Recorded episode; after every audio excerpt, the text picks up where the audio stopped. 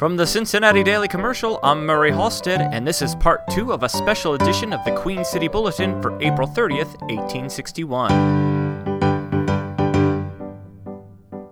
On today's show, the renowned aeronaut, Professor Thaddeus Lowe, will present the conclusion of his aerial trip from Cincinnati to Columbia, South Carolina. But first, a word from today's sponsor, Radway's Regulating Pills. Radway's regulating pills are the great regenerative medicine of the age. Ladies for years, the victims of depressing, life consuming complaints of a special nature, are restored to health and vigor by their use. All the ordinary affections of the stomach, bowels, and liver yield to the first or second dose. Six pills suffice in the worst cases, and they operate in from three to six hours, more effectually less than 30 of the drastic class given in such nauseating quantities. Coated with sweet gum, the pills have no disagreeable flavor. They not only cure costiveness quickly, but permanently. And in biliousness, they are infallible. Dyspeptics who have suffered for years recover in a few weeks under this painless operation. They act powerfully upon the circulation of the blood, rendering it uniform and equable throughout the system. Try Radway's regulating pills today.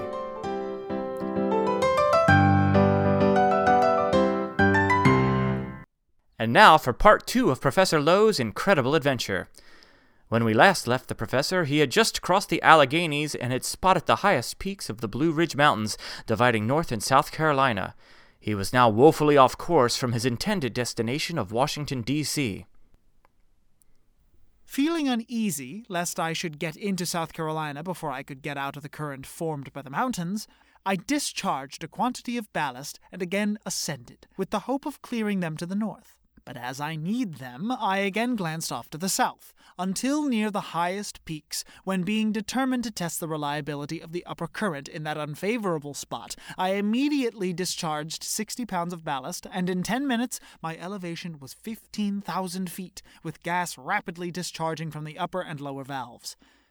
And then I continued to discharge weight and let off the gas until I attained an elevation of 22,500 feet above the level of the sea. Here the thermometer fell to 10 degrees below zero. The water, fruit, and other things froze, and it required all the clothing and blankets I had to keep me warm. But I had gained one victory. I had cleared the mountains, whose tops were covered with snow, and was rapidly moving to the east. It was now twelve o'clock, and I could distinguish the blue ocean over the eastern horizon. Not having sufficient ballast to remain at that great altitude, the balloon gradually sank down to within 12,000 feet of the earth. Here the current was a little south of east again, and knowing that the coast in that direction was an uninhabited swamp, and being desirous of landing near a railroad, I concluded to descend and look out for a good place. I heard the firing of a cannon, and mm. concluded I was near some village, and on nearing the earth over a plantation, caused great consternation among the inhabitants, who seemed to be entirely unacquainted with such a scene, and it was some minutes before any one could be persuaded to approach, and when they did, they would not render me any assistance, but threatened destruction to the hellish contrivance that had frightened them so.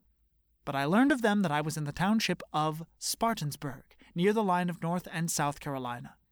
They would not believe that I had sailed from the state of Ohio that morning and informed me that they would be very thankful if I would leave, and ordered the negroes to let go of the rope they were holding.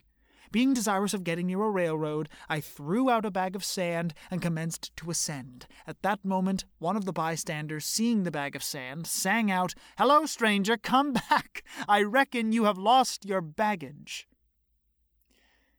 I rose seven thousand feet and there remained until I was wafted some twenty miles farther to the east, which occupied about a half an hour more. During which time I heard many discharges of what I took to be muskets. Not knowing, but being apprehensive that the globe over my head was the object of firing, I prepared for making all the signals possible when I should again be near the earth. But while I was that elevated, I had no fear, for it was impossible to send a ball within a mile of me. Having several yards of red silk in my car, I tied it to the edge, and letting it hang down by descending, this would keep in motion and give the whole concern a more lifelike appearance. Thus prepared, with hat in one hand ready to wave, and valve open in the other, I commenced a gradual descent. Within a half mile of the earth, I heard loud cries of terror and saw people running in all directions. But I was determined to land for good this time, let come what would, and then five minutes more the anchor took a firm hold in a short scrub oak, and the car gently touched the ground. That fast, the globe gently swinging to and fro, presented a very lifelike appearance. I soon noticed some heads peeping around the corner of a log hut that stood nearby, and in which there seems to be a persons in great distress. I called to them to come and assist me, at which they took no notice until I threatened to cut loose and run over them, at which point two white boys, three old ladies, and three negroes ventured within twenty feet of me. At that moment, a gust of wind caused the balloon to swing over near to the ground, and a general stampede took place which caused me to abandon all hope in getting any assistance. But after telling them it was fastened to a tree and would not hurt them, they again ventured up in company with a stalwart looking young woman, six feet high and very well proportioned, and took hold of the edge of the car. I inquired what was the matter in the house, and was told that several old persons were praying, as they thought the day of judgment had come. I then asked if there were any white men about. They said they expected them every minute, that they saw the great thing coming and had to run for their guns. This was rather an unpleasant piece of information, and I was determined to keep as large a crowd around me as possible. In a few minutes, men with muskets began to collect, but seeing women, children, and negroes surrounding the air traveler, there seemed to be no use for firearms, so I discharged the gas unmolested and packed up the machine ready to leave. By this time, the devil that could travel through the air, one adding that he had followed it ten miles and had shot at it six times without any effect. The tall young woman after assured me that there was no danger, for all the men then in the neighborhood were cowards, as all the brave ones had gone to the wars. Notwithstanding, they all declared they were not afraid. However, promising to give myself up when I arrived at the village, they consented that I should leave under a guard of nine armed men. Procuring a team, we started for Unionville, a village nine miles distant, and arrived that evening halting in front of a stone building with a small checkered window. The council was then held with the jailer, who positively refused to allow any such animals, as they described, to come into the building. I was then taken to a hotel and soon found persons of intelligence who assured me that I was among friends here I remained over the Sabbath and was called upon by many persons of fine education who informed me that of all places in the South, the spot where I landed, the inhabitants were the most ignorant, for they could neither read nor write. I asked for a certificate showing my time of landing and was furnished with one. The next morning I started en route for home but news had reached Columbia, the capital of South Carolina, that a man had brought papers from Cincinnati, Ohio, only nine hours old. I was therefore, at first, arrested on suspicion of being a bearer of dispatches. This brought together a number of learned and scientific gentlemen who at once knew me by my reputation and saw my position, and I was immediately released and furnished with a passport by the mayor of Columbia. From this time until I reached Cincinnati, no more impediments were placed in my way.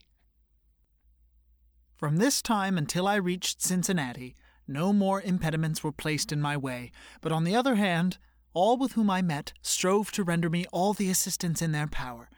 To Dr. John H. Boatwright, Mayor of Columbia, Andrew Lee, Esquire, Adams Express agent, and E. C. Whittington of the Daily South Carolinian, I am particularly indebted for personal favors.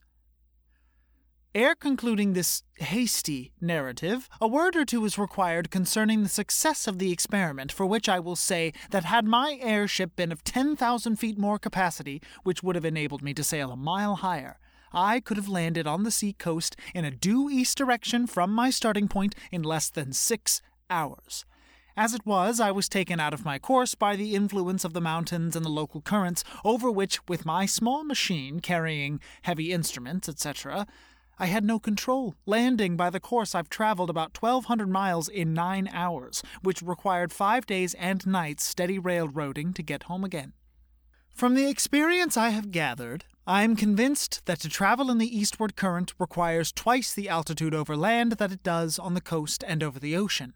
And when I consider that the local currents on the Earth were during the whole day moving to the southwest, and with a machine of only one eighteenth part the capacity of the one I have prepared to cross the ocean, and traveling the distance that I did, and nearly east most of the time, I can safely conclude that with my machine and its appliances, it is an easy matter to cross the Atlantic in less than two days.